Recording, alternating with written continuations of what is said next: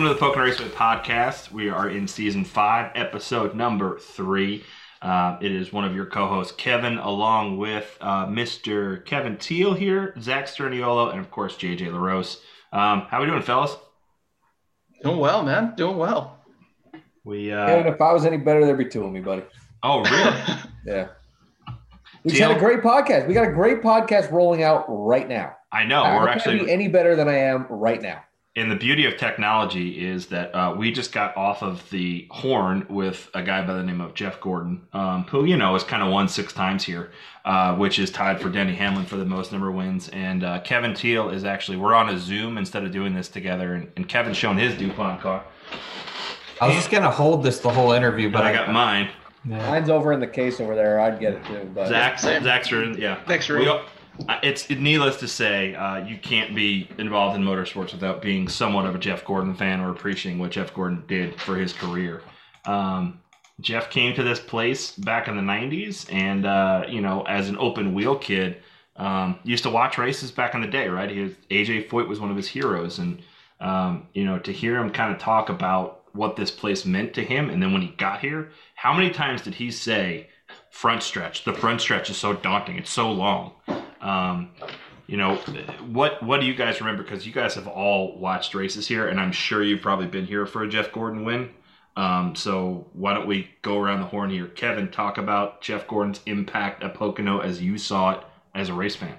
So I'm pretty sure like the earliest photograph, one of the earliest photographs that I personally took at a racetrack was of Jeff Gordon's car sitting on pit road because back in the early 2000s with the flames on it, that was my favorite paint scheme growing up as a kid. So that that's one of my uh, first memories of, of Jeff Gordon here at Pocono, and just because I can and relive it because I was so young.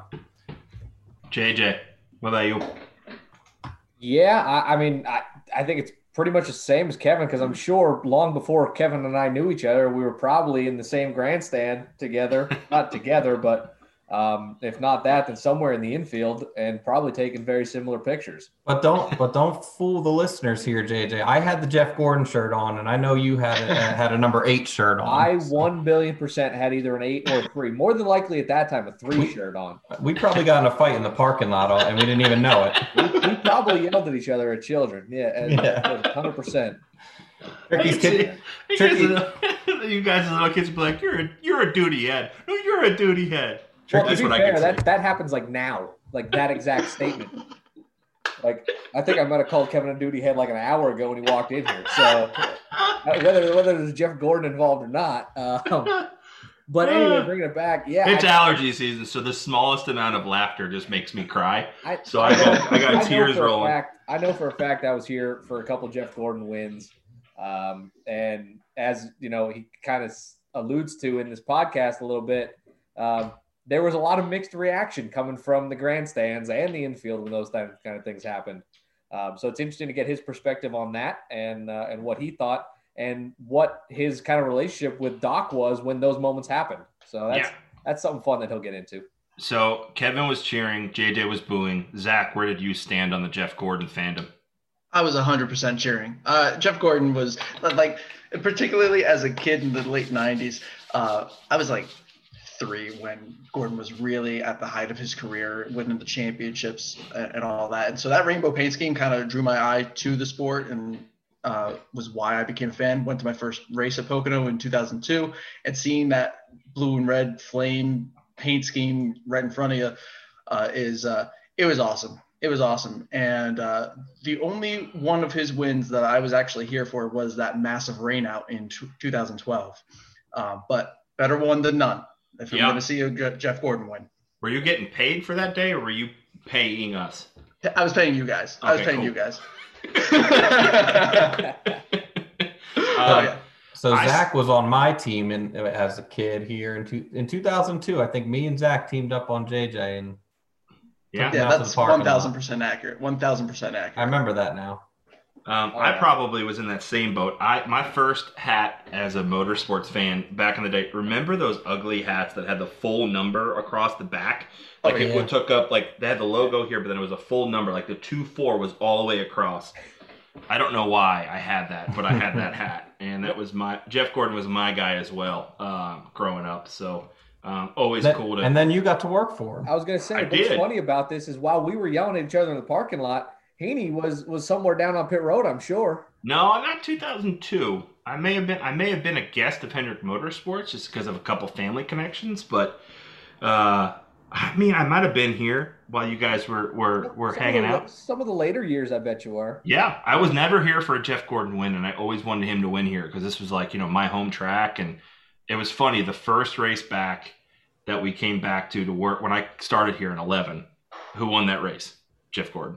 So it was kind of funny that Jeff was the guy who won that race, and actually we had rain, we had to move Victory Lane um, to our. He already he didn't win in the rain, but he won afterwards. And I remember I was holding up a banner behind him. I held up the Victory Lane banner. Me and Bob Plevin. so I'm sitting in the back, and every time there was a picture, Jeff just kept giving me jabs. He's like, "Yep, you really advanced your career, huh? Yep, this is great. Look at you. You're holding a banner, bro. This is terrible." I'm sure that's just what you want to hear in Victory Lane. He's like, "Yeah, really cool, really cool. Moved to Pocono Raceway to work here, working for a great family. But look at you, you're a banner holder. That's that's awesome." Well, now you're now you're an interviewer, and I think this is the perfect time to hop to uh, the interview where you ask Jeff Gordon the, the, the fun questions. All right, let's get after it.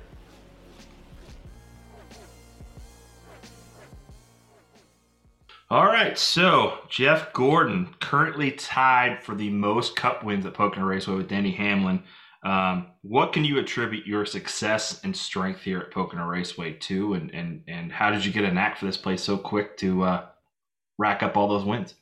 Yeah, like everybody will tell you, you know, it all starts with your team and, and equipment. So, um, you know, once once you know you you have that, then it's about you know what you can do behind the wheel about just finding the edge, pushing the limits, and and you know, I, I don't want. I know a lot of people compare to a road course. Only it's not a road course, but where you do have the comparisons is that you have unique corners, and on each of those unique corners, um, it's going to take a different approach, a different braking uh, technique, um, you know, different way to roll through the corner, different line, um, different commitment, uh, and different handling. Obviously, uh, characteristics of, of the race car. So, you know, to me, I always loved the the challenge of of any track that that had distinct corners, whether it be a road course or whether it be Pocono or um, you know Darlington, Phoenix. Uh, th- those are the fun challenges as a race car driver that that you face that um, that that you want to attack and and that's the way I felt about Pocono. Um, you know, it's an intimidating place with those long straightaways, carrying a, a lot of speed. That wall is staring you right in the face as you go down in, you know, especially the tunnel turn, and and then you know you get you start to to learn the, the nuances of the track and the challenges. And of course, when I started there, uh, you had to you had to shift, and so I you know I thought that was another cool challenge and aspect of it. Um, and then you know start getting some good results by the things that the team was doing and what I was doing. And of course, once you put all that together of the challenge as well as the results, then it becomes a track that you have a lot of confidence at, and you, you look forward to going to each and every time. You talk about some of the uh, the team aspect there. Um, Hendrick Motorsports as an organization is the most Cup wins here. Um, you know, compiled with Bodine back in the '80s and Tim Richmond, and then obviously the '90s where you carried that banner. Um, Casey got a win here. Jimmy has multiple wins here. Um, Dale Jr. swept here. So, what was it about your organization? Um, not necessarily the dominance of the '90s and early 2000s, but how how are you work able to work with your teammates in order to fully understand this place? Well, I think you know if you go back into Hendrick's history, uh, whether it be at places like Daytona and Talladega, or a track like Pocono with these big long straightaways in Indianapolis, where horsepower is so important. Um, you know, course handling and downforce is important too. But in the earlier days, I, I think most of it, their success started with just getting down the straightaways extremely good. Um, that's always just been a part of the culture and history at Hendrick Motorsports is is is the pride that they take in in reliability and a lot of horsepower. So that always helps when you go to a track like Pocono. And um, I think then you know along the way, obviously aerodynamics and downforce and grip uh, just continue to be more and more important. And, and so, you know, when you have deep resources like Hendrick Motorsports is, uh, has, then, then, you know, that's a, a track that um, all those things can, can come together, the engineering, the horsepower, uh, the drivers, the, the crew chiefs, you know, just the, the, the pit crew, every aspect of what makes a, a great team. It all kind of plays out at a, at a track like Pocono. Um, the next question I have is actually related to uh, 50 years of this place. So in 1971, um, Doc and Doc Rose uh, kind of took over full ownership of this place and hosted the first USAC IndyCar race, the first race in our big 2.5 mile triangle that's become known as the Tricky Triangle. Um, a lot of history in this place. Uh, we became known as the Indy of the East. So as a kid who grew up in Indiana, um, you know, what do you remember as a kid hearing about Pocono Raceway um, as you grew up, and and then eventually when you got here, what was your first impressions when you first got to the track? Yeah, I think the my my first um, like the first time I maybe saw or heard about Pocono was was on TV. Whether I'm trying to think which came first, whether it was IndyCar or NASCAR, but I just remember seeing this long, long straightaway as something I'd never seen before uh, and the amount of speed the cars were carrying down in the first turn. And then, of course, um, you know, hearing that that NASCAR uh, was braking and downshifting, you just can't fathom that on on on uh, an oval. What you know we normally would consider an oval track. So, you know, immediately you're you're like, wow, I wonder what that's like uh, as a driver, and and it sure, sure is cool to watch. So I remember some of those older older races. I, I definitely remember watching some IndyCar races because I grew up watching IndyCar, uh, not just in Indianapolis, but coming from California. Um, you know, I was a, a, big fan of of Indy cars, Rick Mears, AJ Foyt, those guys. So you know, any chance I got to watch them, you know, race, then then you know I was going to do. Of course, I was doing a lot of my own racing, but I remember watching some laps and, and watching a race early on. I don't obviously wasn't 71 because I was born that year, but um, you know, it, it, was just always known, and all the times you heard the drivers talk of just how challenging a racetrack it was. So when I finally got to experience that myself, uh, myself, I, I, was like, yes, they were not kidding uh, of, of how cool this track is, and the challenges, and and the speeds, and uh, the uniqueness of of the tricky triangle philanthropy uh, has been a part of your life. Obviously, it's a big part of the Mattiolis, and, and and you know what do you remember about Pocono Raceway's family-like atmosphere? Um, you know they've they've run this place as a family-run organization since the '70s. Um, you know what do you remember about Doc and Doc Rose? Yeah, just how involved they were. You know how present. Um, you know, it was obviously something that was very near and dear to their hearts, and they were passionate about it, and and wanted the competitors and the fans and you know everybody associated when they came to the event to to be welcomed and and feel like your family and and they treated everybody like that so it was a great experience um, you know you you come to that that part of the country and to that area and you're kind of out in the middle of of, of nowhere and yet um, you know they're the the Mattiolis would uh, um, you know, invite you to their home for dinner and, and you know, just, uh, yeah, my, uh, definitely a different and unique experience than, than any other place that we went uh, during the season and, and on the circuit. And, and of course, you know, I have fond memories of interacting with them, um, but especially going across for driver introductions, Doc would always say to me, because he started to hear the reaction out in the in, in, in the, the grandstands of people that were cheering for me, but people that were not cheering for me and booing.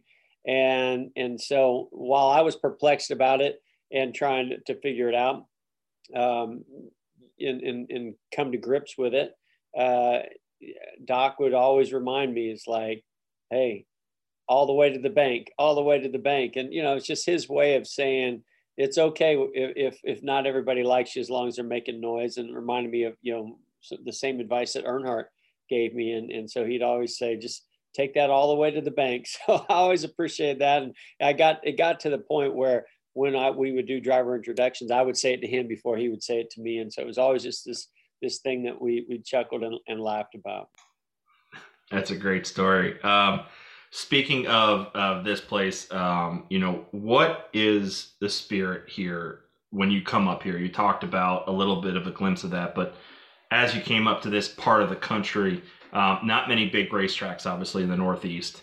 Um, you know, and obviously we we built a pretty good uh, stature for ourselves, being so close to New York and Philly. Um, where obviously in New York you live for quite a bit of time. This was almost kind of a home race for you uh, in certain respects. So, what what is the spirit that truly embodies Pocono Raceway and the essence of this place in your mind? Well, I learned early on in my you know sprint car racing career how passionate fans were in in Pennsylvania uh, for short track racing, dirt track racing, modifieds, you know, you, you name it. Uh, and and that's what I loved about when you come to Pocono is is the fans that that come to that event seem to just be some of the most passionate fans uh, of all forms of racing, and the, and they come to, to Pocono to to you know enjoy the races, enjoy the events, enjoy um, you know the camping, just the whole experience.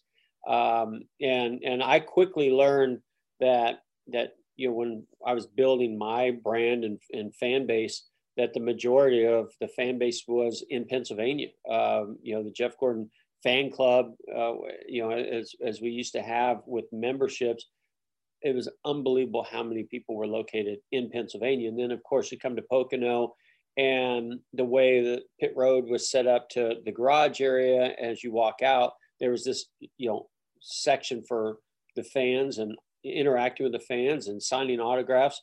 That was unique, really, to any place else that that we went.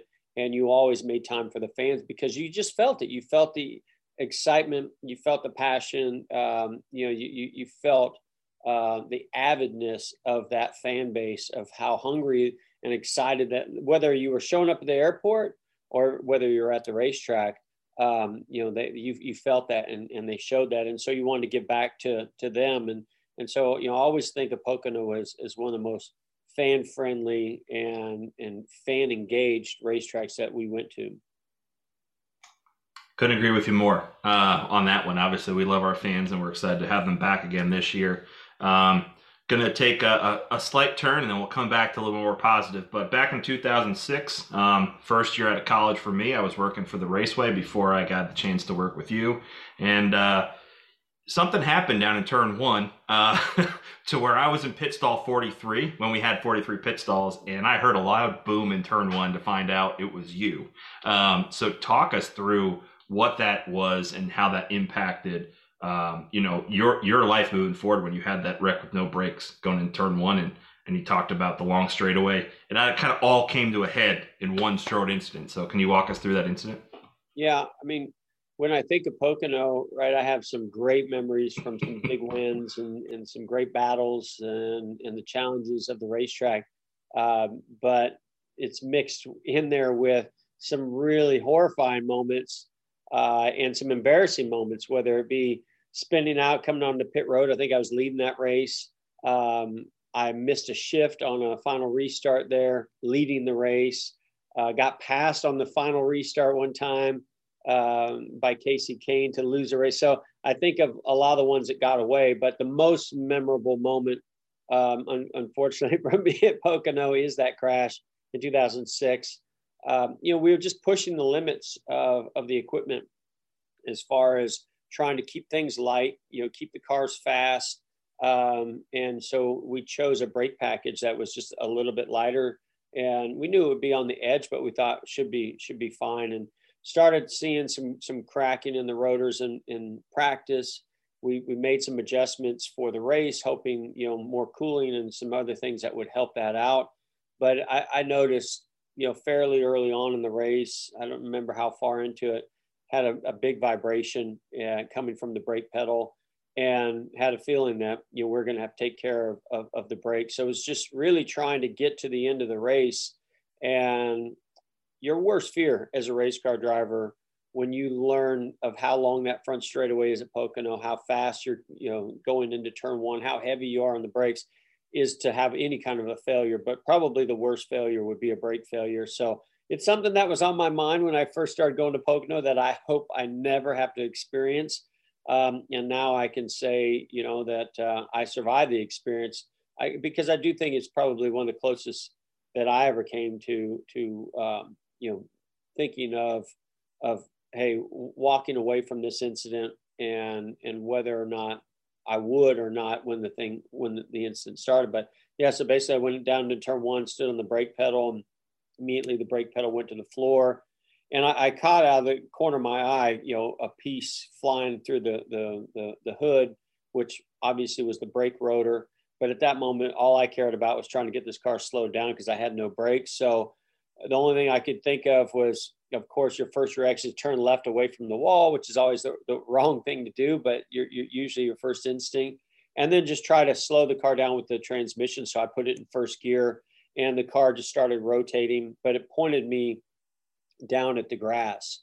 And as I went through the grass, you know, you, you have no idea what, what you're going to deal with when you get there. But as soon as I hit that grass, the car launched up in the air and all I could see was the sky I was like, oh, I'm I'm in trouble here. So you know, you you kind of you're looking, but you're wanting to close your eyes because you just don't want to know what's coming up next, or or um, you know how how bad it's going to hurt. But car spun around. Look, luckily lost a little bit of speed, and and then hit with the left side. I, I think what saved me was the fact that there were safer barriers installed um, recently at, at Pocono because I don't know that I survived that crash if it's just a concrete wall. It was a big impact. It, it, it definitely got my attention. Didn't knock me out, but it was a big impact. NASCAR sent me to the um, uh, to the hospital, not immediately, but just afterwards. I checked out fine, um, but they saw the the crash data and how big the the uh, the G load was on the impact, and so it was it was just one of those spectacular crashes that was violent in every way, scary. Um, the only downside to it was if if you're going to have a wreck like that, you're going to walk away from a wreck like that. You want to have some really good footage, whether it be in car or or uh, you know good camera angles. And unfortunately, there were none. I wasn't really running great that day, and and so you know there's a, a few little things out there that show me going to the mud and the dirt, but otherwise they missed it. So I was a little bit bummed out about that, but uh, yeah, that that that tore up that race car um, and and was a huge huge impact. And uh, luckily, I, I, never had to experience that ever again. Um, yeah, you came back in two races later. You you you won again uh, here. Um, you know what was probably this is the final question. What was your your probably biggest win here that you can remember, whether it was the '90s um, or or in the 2000s? Oof. A good question. I mean, uh, you know, to me, the the most recent wins are always the ones that stand out, and when you have your kids there, that stands out. Even though it wasn't, you know, our greatest uh, on track performance and, and win, um, you know, the rain out and all that stuff, but but just being able to celebrate that with Ingrid and the kids um, was was you know really memorable because my kids were at this age where they were um, starting to understand what what you know their dad did and and you know moments like that how special they were and so to, to share that with them was was something that I always remember. Well, the two Jeff Gordon fans and the guy who wasn't a Jeff Gordon fan, I'll start with the non Jeff Gordon fan first. Are you a fan of Jeff Gordon as a result of this? So my here's the deal. My my feelings on Jeff shifted uh, later in his career. Obviously, growing up an Earnhardt fan, it was never Jeff, but as Jeff's career started to come to an end and I got involved in the sport, I started to appreciate Jeff for what he did and who he was and, and just the person that he is outside of a race car. Uh, so I've been a Jeff Gordon fan for years, just in a different aspect. But hearing those stories that Jeff tells and the stories of him and Doc, um, and, and, then going through that wreck in, in 2006, like getting this insider stuff from Jeff is just so cool because this is the stuff that you don't hear in your typical interview. This isn't the stuff that he's saying when he's on the broadcast. This is just some one on one guys hanging out, having a chat, talking about racing, talking about careers. And that's the kind of stuff that I'm a fan of. I love getting this kind of info and this kind of access um, to a legend of, of the sport. And I'll flip that back on Zach because Zach has actually had the chance to interview him outside of things like this. So, being a fan of Jeff Gordon and working in the sport, Zach, what's it like to kind of interview somebody who kind of was your childhood idol? I mean, it's still there. There are still moments where uh, where you're sitting there pinching yourself, right? I mean, I talked about that for the the Richard Petty interview on the first episode of the podcast this season. Um, but you know, I, I connect more with Jeff than any of any other driver because of that connection I had um, as a fan growing up. So to to be able to sit in on this interview and, and to see him go into go in depth on this, but you know, doing that in the media center at Pocono Raceway in the past as well. Um, you know, it, it's special. It's special for sure. And again, the insight that he provided on this podcast, particularly, is um, you just don't get a, a, lot of that honesty from a lot of other drivers, especially of his stature. So it's cool to to to see him being so open about all of those things. Teal, what do you remember interactions with Jeff here at the track as an employee?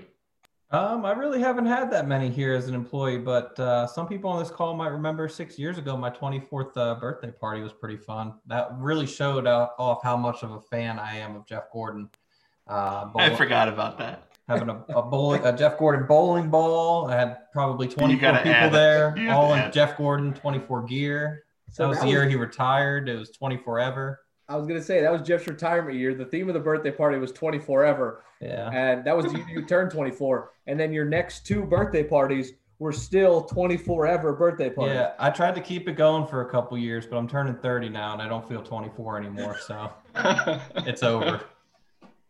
That's why last. We gotta add, gotta add that photo to the uh, to the timeline. Yeah, that photo was good. I, I was I was proud of everybody for dressing up in their gear for a 24 year old man's birthday party at a bowling alley. So that's that's my and you tweeted it out from Pocono Raceway, and I appreciated that. That made me feel. Yes, uh, I did. Uh, and I let Jeff know about it. He said he liked it, so that was cool. That's all I needed.